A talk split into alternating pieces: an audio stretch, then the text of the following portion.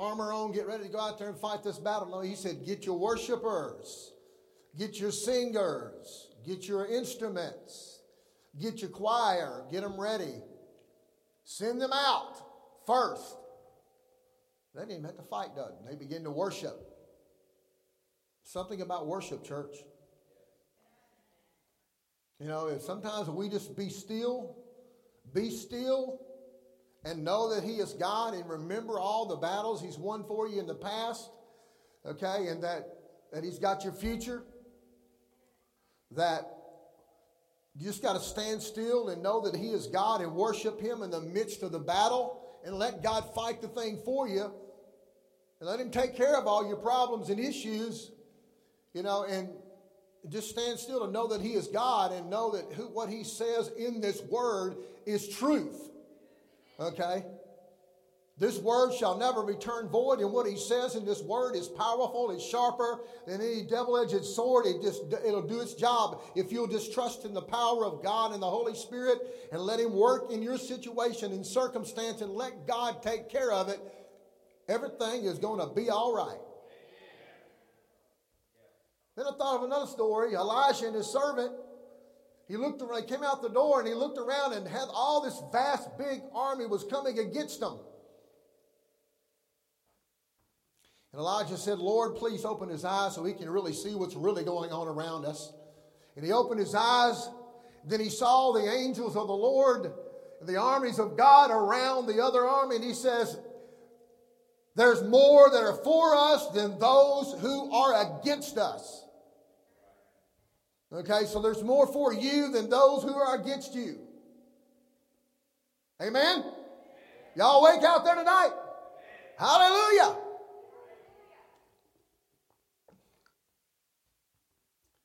Praise God. Then you know, then God began to speak to me something. Just you know, things happen when you're worshiping God. I mean, God begins to move. God begins to speak. God begins to stir. God begins to heal. God begins to deliver. God will just set you free if you'll just worship and get your eyes on the King of Kings, the Lord of Lords, and worship Him. It doesn't matter how you feel, it doesn't matter your circumstance. And you at home tonight, quit worrying about everything. And trust in the Lord your God because the battle is not yours, it is His. You know, there's, there is a shifting that's about to take place in America, and it, and it does not have, it has nothing, absolutely nothing to do with the election. Nothing. People's eyes are so much on the election that they're going to miss what God has for their life. Because that, that kind of stuff can be a distraction to the church. It can be a distraction to America. But God is about to do something, and a shifting is about to take place, and God's about to reveal His glory in the land of America, and God is about to move, and the great awakening is going to happen, and it's going to come when you least expect it. But you got to be ready. You got to be alert. You got to be sober minded. We got to be vigilant. We got to be a mind, get our minds and our hearts and our soul and our spirit and eyes upon the Lord Jesus Christ because He is coming soon.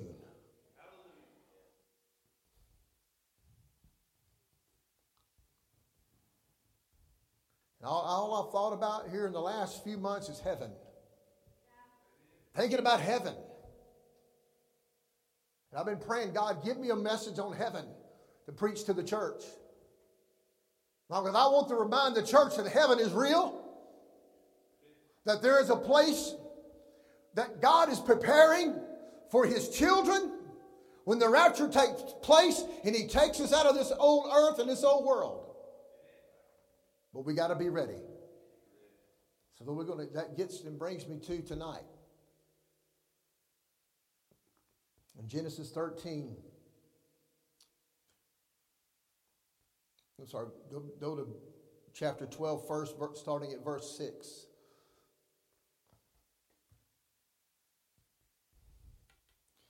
Abram passed through the land to the place of Shechem as far as the terebinth tree at Moriah. And the Canaanites were in the land. And the Canaanites were in the land. At that time, in era, there was, there was some of the most vile, Satanist, evil people in the land. Then the Lord appeared to Abram and said, To your descendants I will give this land. And there he built an altar to the Lord who had appeared to him, and he moved from there to the mountain east of Bethel, and he pitched his tent with Bethel on the west of Ai. On the east, there he built an altar to the Lord. And he called the name of the Lord, called on the name of the Lord. So Abram journeyed, going on still toward the south. Genesis 13, verse, verse 4 and 18. To the place of the altar which he had made there at first, and there Abram called on the name of the Lord. Then Abram moved his tent and went and dwelt by the terebinth trees at Mamre, which are in Hebron, and built an altar there to the Lord. Tonight we're going to talk about altars are a memorial to the place where God meets us. Father, I love you. I thank you for your word, God. I thank you for your people. I pray tonight, God, that you will anoint our hearts to receive, our minds to comprehend your word, God. Reveal your word into us tonight, God. Lord Jesus, I pray for the anointing of your Spirit, God, to communicate your word with the anointing of the Holy Spirit of God. And Holy Spirit, invade this house tonight, God. May we walk out of this Wednesday night service different than what we came in.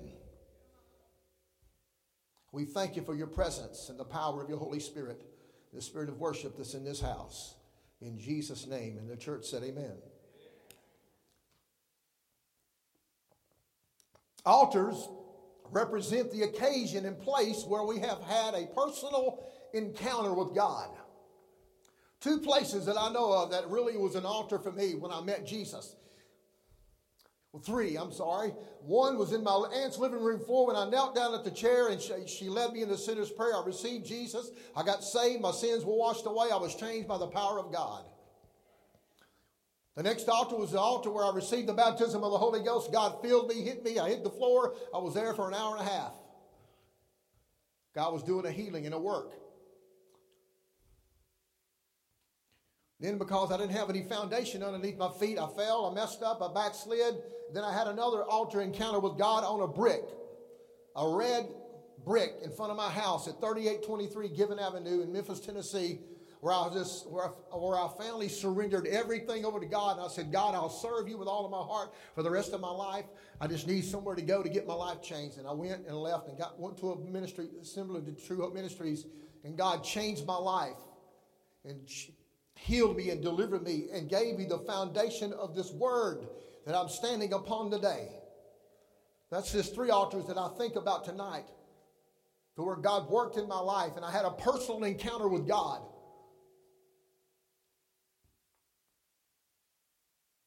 We may, we may not always be able to make a physical altar, but there can be one established in our hearts. And as a Christian, you need to find you a place to where you get down, you spend time with God, you're, you're in His presence, you're on your knees, you're calling out to God, you're worshiping God, you're letting God speak to you.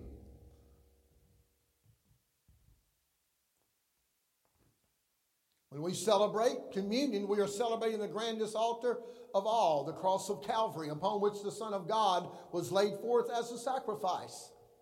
We remember what He did on that sacrifice on the cross. And, church, we can't forget what Jesus did.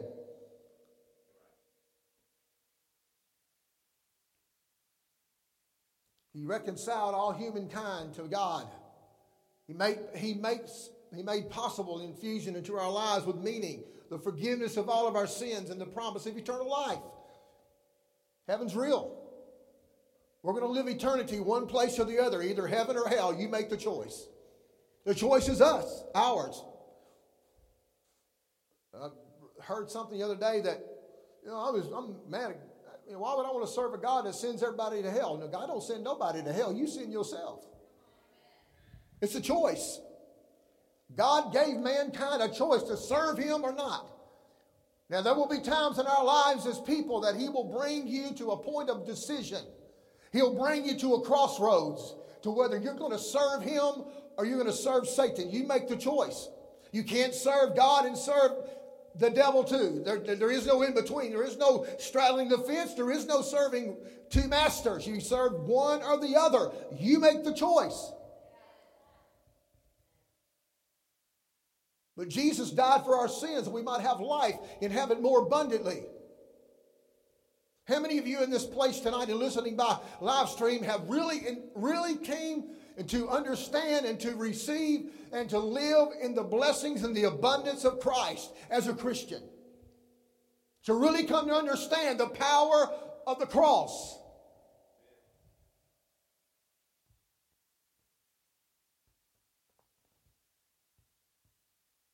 Altars appear throughout the Bible in many different forms. The first one we're going to talk about tonight is a place of encounter. That altar where you encounter God. The Lord met Jacob in a crisis, and the next day he built an altar at that place. Sometimes you've got to go church and just find you a place and build you that altar to have that encounter with God. And you can read about that story with Jacob in Genesis 28. But in a place of encounter. I remember as a young Christian laying on my couch one night, frustrated because I was trying to read and pray. And, you know, that's what I was told when I first got saved. You got to read your Bible and pray. You got to read your Bible and pray. You got to read your Bible and pray. Well, that's great. We all, every Christian should read their Bible every day. If you don't, shame on you. Because you're setting yourself up to go somewhere where you don't need to go. That's why in True Hope Ministries, you have to memorize the book of Ephesians before you graduate. Why? Because you need to get the word in you. And we teach these students when you graduate this program, you don't stop what you're doing when you get out. That doesn't mean it's all over. Well, I made it. Praise God. I don't do anything else now. No, you better stay in your word. You better apply everything that they, you learn in the program and do it daily when you graduate. If you don't, you're setting yourself up for failure. And as a man and woman of God, we have to study and memorize this word daily. It has to be a part of your life as a Christian. If not, you're going to find yourself standing by a pond. You ever seen them ponds on the side of the road? They're, they're just, the water, there's nothing moving. And if you stand around them long enough, you're going to find out they stink pretty bad. That's what happens to Christians when they stop reading and praying and seeking the Lord and studying God's Word and memorizing and letting God's Word transform them. They become stagnant.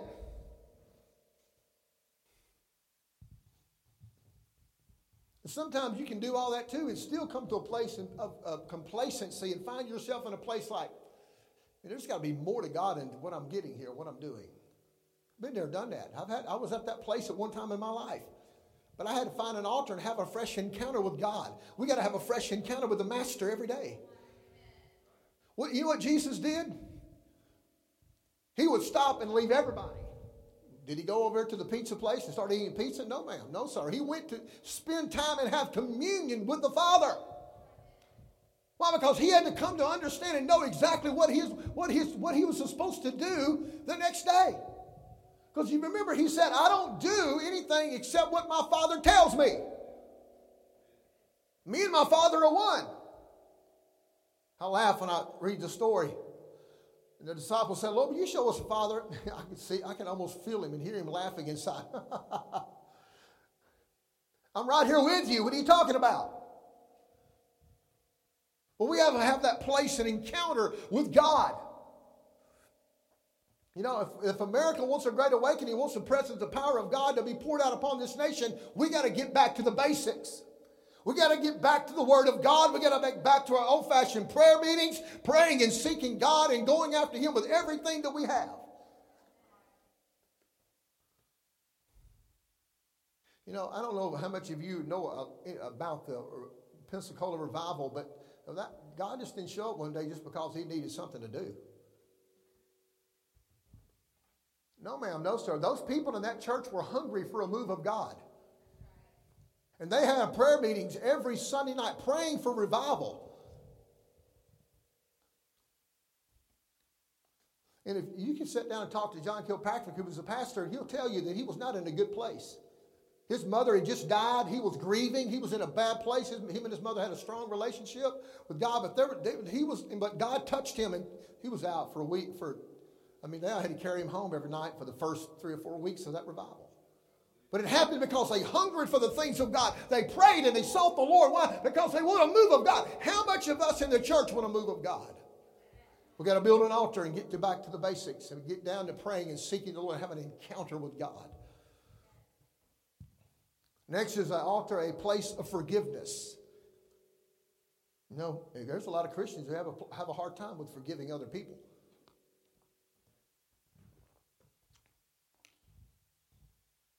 It's time for you to get back and build an altar and come to a place of forgiveness.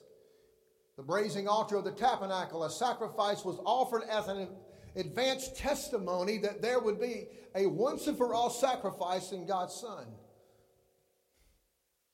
Ultimate forgiveness came from the cross.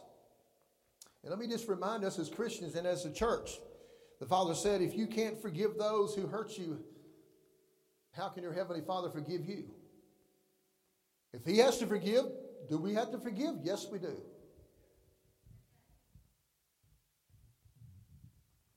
So we have to come to a place of forgiveness. Next is a here, here we go. We're getting back to you. Ready? A place of worship. The most common altar built by people to acknowledge their praise to God was the altar of incense. The holy place where priests would offer worship to the Lord on behalf of the people and themselves. Turn with me to John chapter 4. Verses 23 and 24. This is an encounter with the woman at the well. Jesus showed up, not by accident, he went there on purpose. You know, Samaria was a place you didn't see Jews. So it was out of character for him to go as far as the Jewish customs were concerned. But he says in verse 23, after he had the conversation with the woman at the well, he said, But the hour is coming, and now is, but the hour is coming, and now is when the true worshipers will worship the Father in spirit and in truth. For the Father, are you ready? Pay attention to these next few words. For the Father is seeking such to worship Him. So, what does that tell me? The Father is looking for you to worship. He's looking to have an encounter with you. He's seeking you. He's pulling you. He's drawing you. He's telling you, hey, I want an encounter with you. I want to reveal myself to you. I want to heal you. I want to touch your life. I want to bring salvation to your family. So he's, the Father is seeking us. I mean, I can things come to my mind immediately of times where I knew God was pulling me. I was lost in sin, bound by addiction, bound by sin. But yet I know I can take you to places. I remember that things happened and things were said to me in my mind, and that it was the Father seeking me, drawing me, wooing me, pulling me. I want a relationship with you. I want to have an encounter with you. I want to reveal yourself to me. I want to deliver you from yourself and from your addiction.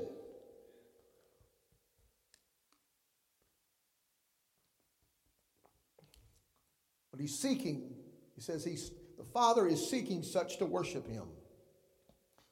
He says God is spirit, and those who worship him must worship him in truth.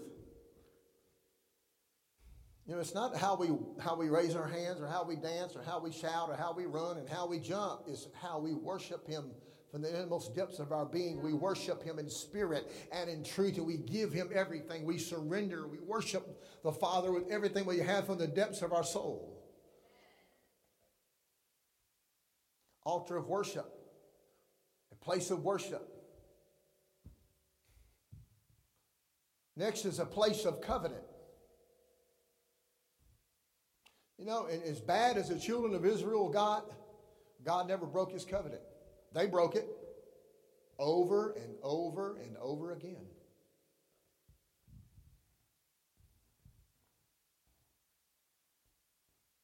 The place of covenant. An altar was built where the covenant was made between the Lord and Abraham. And the land was sealed as a timeless promise to Abraham and his offspring. Genesis chapter 15. When you're in, I like this part.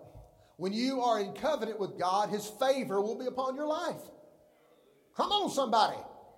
You ought to shout praise right there. The favor of God will be upon your life as long as you're staying in covenant with Him. Now, Jesus wants that intimate relationship with his people.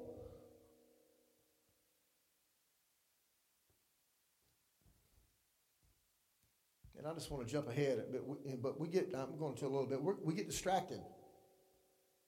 We let things, people, relationships, money, fame, whatever it is, distract us. We even let, we walk into church and we just want somebody just to recognize who we are. Don't they know how much we tithe every week? We're distracted by things like that. It's great that you're tithing and being obedient, but what about your strong relationship, your intimate relationship with the King of Kings and Lord of Lords? When you're in covenant with God, His favor will be upon your life. Next is a place of intercession. How many of us in the church really understand and know what real, real intercession is? The prophet Joel called for intercession by leaders on behalf of the people and their devastated economy at that time. If you know Jesus, you're a leader. Do we intercede for souls of those who hurt us or wrong us? Have you prayed for those people who've despitefully used you and abused you and did you wrong and hurt you? Got quiet in here, man. You know what? I don't want to hang on to that stuff.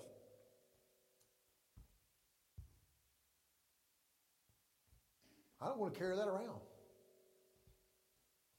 Somebody's hurt me, I forgive. I got to forgive them and move on. I didn't say I'm going to go hang out with them. I said I got to forgive them and let them go on and let that move on. Forgive those people in my past who have hurt me. I've thought about it. There's times when I think about my past where people have just wronged me and hurt me from a little boy growing up up to now. But I forgive them and move on. I don't carry that stuff around. We got to forgive those who hurt us. We got to intercede for their soul, intercede for their life, that they will have a fresh encounter with God and understand and know We got to forgive those who have hurt us, and we got to pray and ask those who we've hurt to forgive us. Sometimes you got to build that altar. Speaking of altar, God has a place of altering. Anybody ever been altered? it don't feel very good, does it? But there's a place of altering, a price and a price of altering. Altars have a price. God intends that something be altered in us when we come to the altars. It means we got to build that altar and be altered by the power of the Holy Spirit in our lives daily. And sometimes we got to come to the altar and let God do that surgery and do that work in our hearts and our lives and to alter us into the man and woman of God that He desires us to be.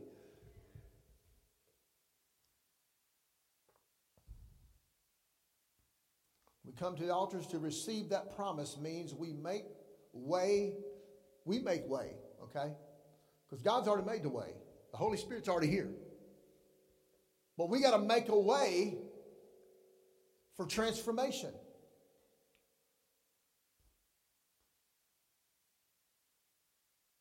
Romans 12, 1 and 2. I beseech you, therefore, brethren, by the mercies of God, that you present your bodies a living sacrifice, holy and acceptable unto God, which is your reasonable service.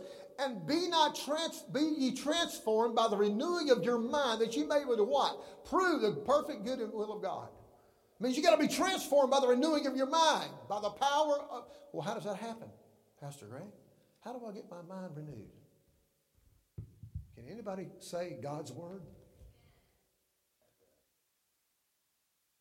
You understand why it's important for us as a church and as individuals to read the Word of God and to study God's Word and to memorize and let the power of God's Word transform us. Well, we got to make a way for transformation. How do you make a way? You open the book, you get in the book, you let the book become a part of your life.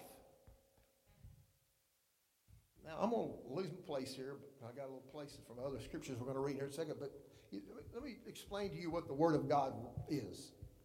Okay? Anybody now, you don't see them much in these, air, these washing machines anymore today. I'm not sure my clothes are really getting clean. But the washing machine has a little thing and to have a thing in the middle called an agitator. Okay, what does that agitator do? You put your soap in, you put your clothes in, and you turn that washing machine on. It fills up with water. Then something happens. You hear that noise in there, and it sounds. It's. You hear it. What is it doing? It's it's cleaning the clothes. It's getting the dirt out. A transformation is taking place. The grease is coming out, the dirt's coming out. Something's happening. It's doing a job that it's created to be, and it's to get the dirt out. The Word of God is an agitator. It renews the mind. It creates new, a new thought pattern in the, in, the, in the unbeliever as he becomes a Christian or she becomes a Christian and God begins to change their life. As they begin to study and read the Word, the agitator begins to work and begin to take place and transformation begins to happen. Why? Because you make a way for transformation to happen.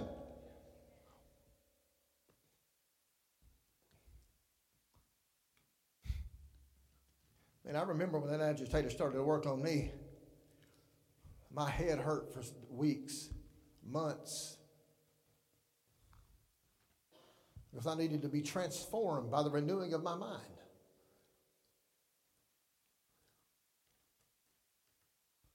And I'm sorry to say, I'm sorry for some of you people that like quick fixes. It's not a quick fix, it's a daily routine that you do daily. It's not a, whoo, I got it, let's go. No, it's a daily process. It's called relationship with the Father.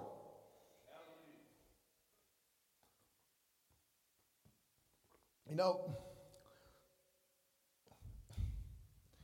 all you, you, you guys see the ladies show up every day, and every Wednesday and every Sunday, and celebrate Greg tonight. You know, he's, I knew what was going to happen when, he, when I told him today to get the letters. He goes, Letters? What are you talking about, letters? And I had to show him. This is what I meant by letters. So I showed him an exit plan. I said, This is what you got to do. You know, and we see him show up every week and he's all happy and he likes, he's a people person. He loves talking. He's the most talkative student I think I've ever been around in my 30 something years of doing this kind of ministry. Poor brother Clint, he don't say much, but he's sure got somebody that says enough for him.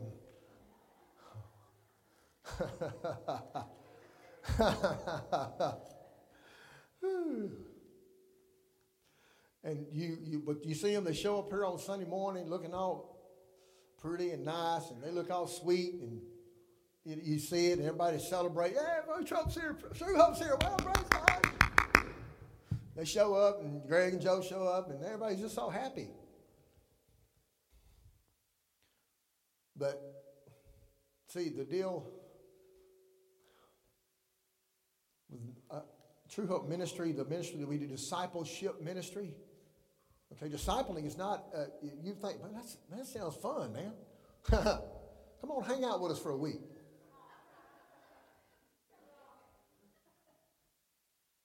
They get up at 6 and they don't stop until 9.30. When they lay them heads on the, them heads on the pillows, then it stops. You don't see the days they walk into the office. They've been doing their studies, and we ask the question, you memorize your book of Ephesians? Uh, no, I've been, I don't know if I can. I can't. You tell me can't, I'm going to get, uh, my, my countenance will change. And I'll look at you and I'll go, can't never could and could never would. That's my saying. If you say, I can't, Comforter, whom the Father will send in my name, will teach you all things and bring all things to your remembrance. He teaches you, He helps you, He convicts you, He strengthens you, He brings to your remembrance the living Word of God. See, you don't see the pain and the, the uh, agony of change and transformation that's taking place in their lives in church. And, you know, to be honest with you, to be, just straight out, the church, that's what the church should be doing. We shouldn't have any True Hope ministries. The church should be doing its job of discipling. Getting a little down there, getting we're close to home. But that's just the way I feel. Because if a church would have did its job when I got saved, I wouldn't have had to go to Teen Challenge. And so, but I love the church.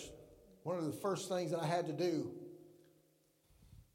when I graduated was to get involved in the local church. Why? Because I had to be doing something. I had to be about the Father's business. Even though I was working in ministry, I had to be at the church receiving and giving and doing and worshiping and learning how to be a, a church member.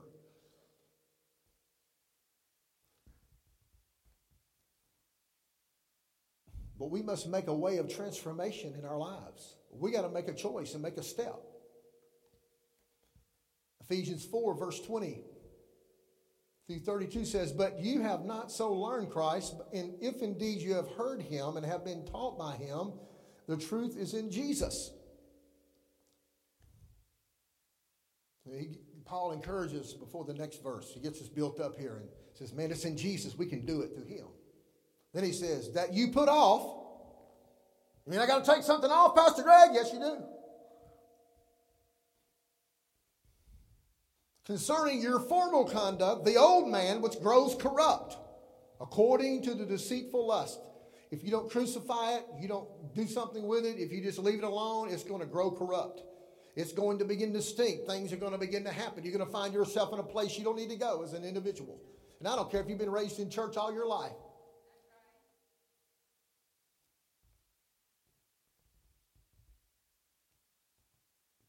And be renewed in the spirit of your mind. There it is again. Why? Because it has that agitator has to do his job.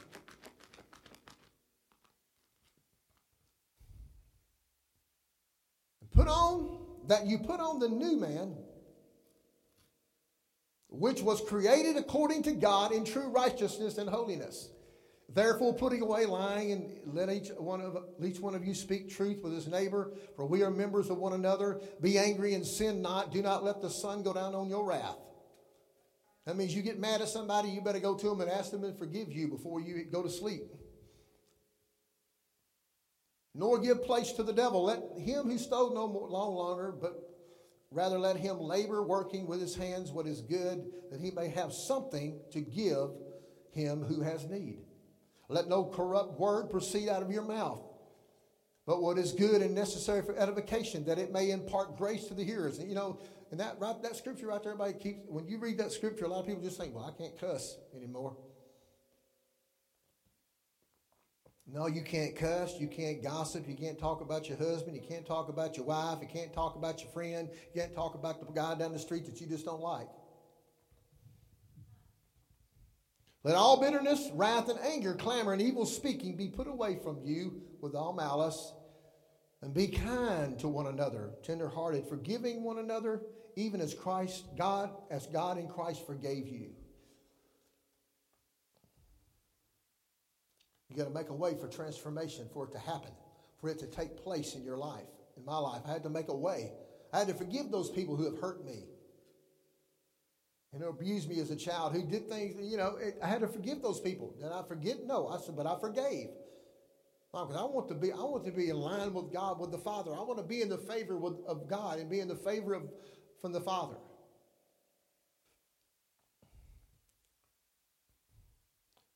In Colossians chapter 3, verse 10, and have put on the new man who is renewed in the knowledge according to the image of him who created him.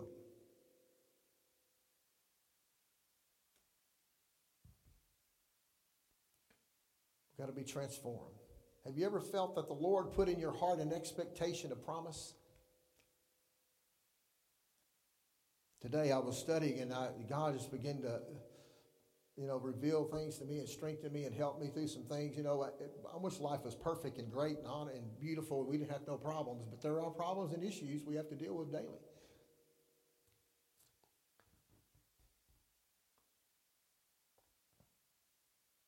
But such aspirations come from the Lord. Psalms 62 5. You sense an anticipation of something God has put in your heart and underwritten by promises in His Word.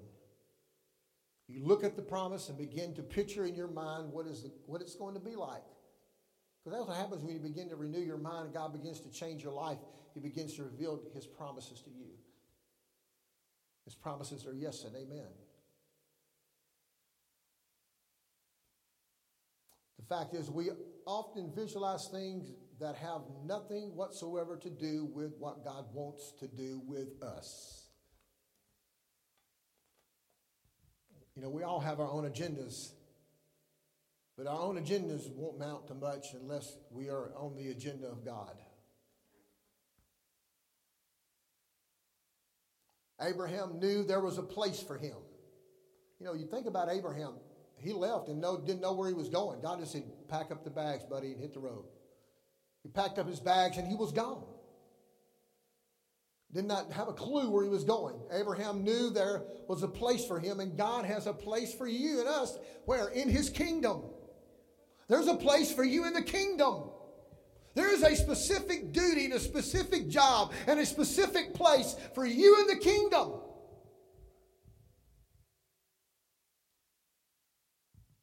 Because there's a longing in every heart for where we all we are meant to be. But we get caught up in our notion of how it's going to be fulfilled. How are you going to do it, God?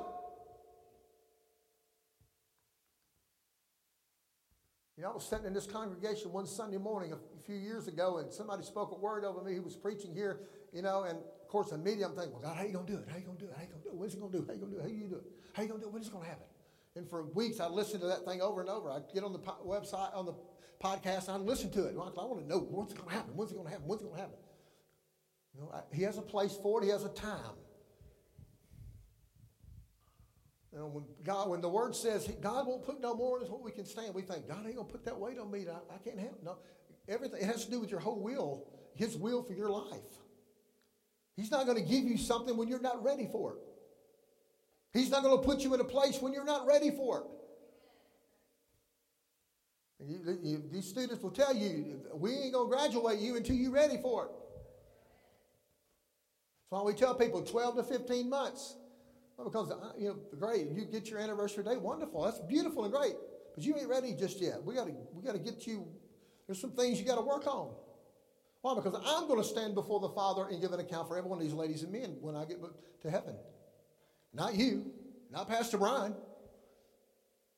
Though we're a part of One Life Church, I'm going to be standing in front of God and give an account. My wife will give an account. Anyway. We get caught up in our notion of how it should be fulfilled.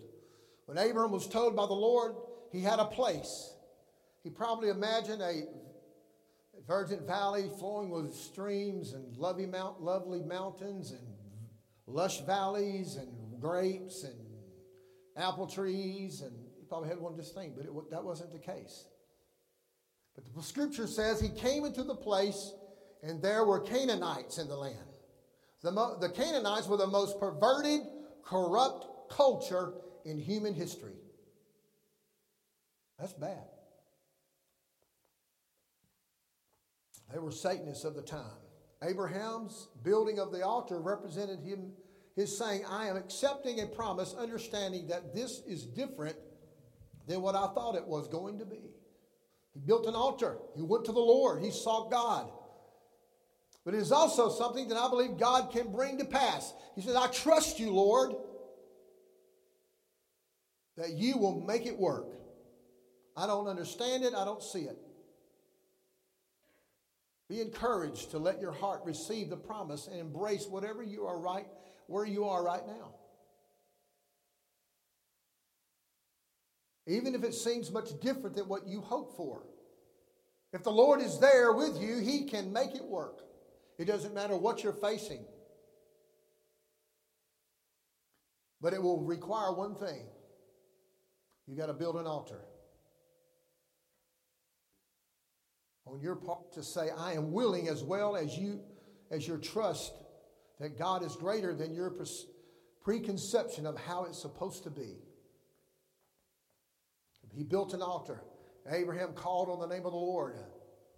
When Abraham, when the Bible says that he called on the name of the Lord, it was more than prayer. The word name contains the concept of character. Called on the name of the Lord. He called on the character. Our perspective of God is on this, this side of completion of the Old and New Testament, but in Abraham's time, God was just beginning to rework his communication with fallen humanity. He just destroyed everything, remember? Right before Abraham.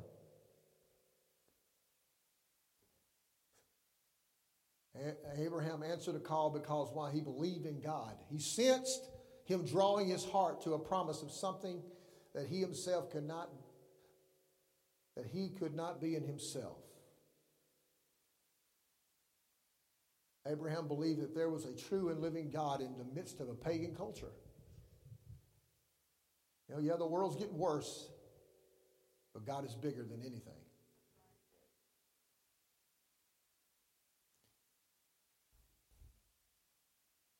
He says, I want to teach you about me, Abraham.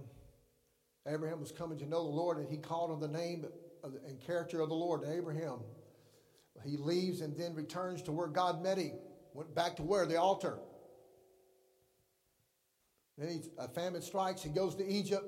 He gets sidetracked and distracted, like most of us Christians do, and the church does. We get distracted by the things around us. You know, the virus hit and everybody freaked out. Oh my God, we're all going to die. Now, the words, first words out of my mouth God hath not given me the spirit of fear, but of power and of love and of sound mind. Then he gave me this verse, Psalms chapter 30, verse 5. My word is pure, and I am a shield to those who put my, their trust in me. This guy's got it all under control, church. He went to Egypt, got sidetracked. God had to bring him back in line.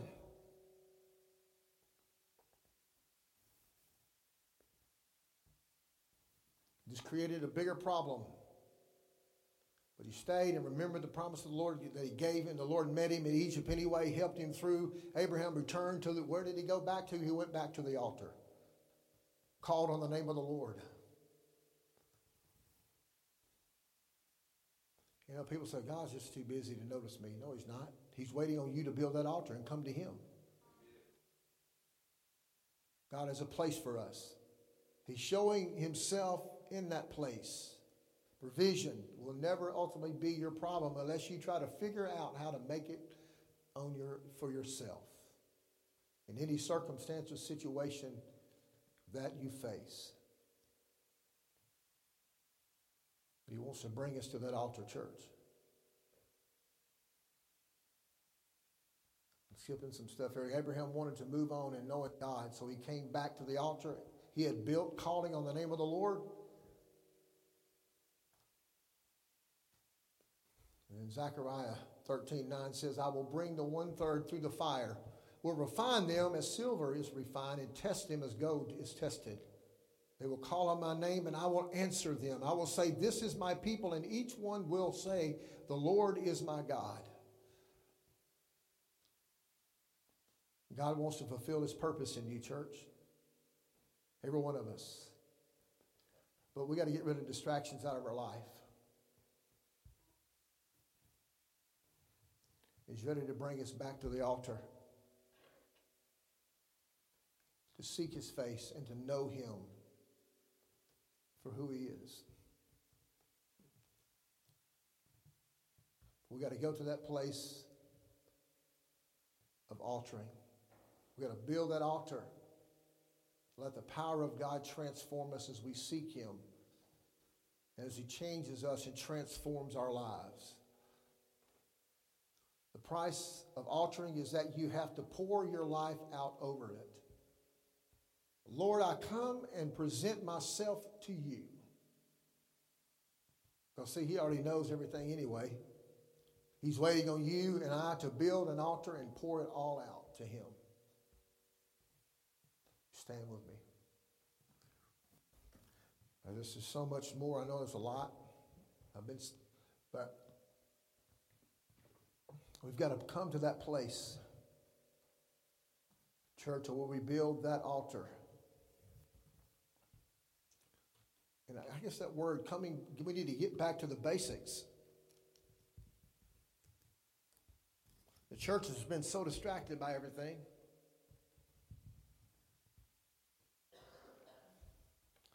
You know, and the election's coming up, and all you see everywhere is the election, the election. You know, we got to vote. You need to vote. We all need to vote. Pray and seek the Lord. Look at the facts.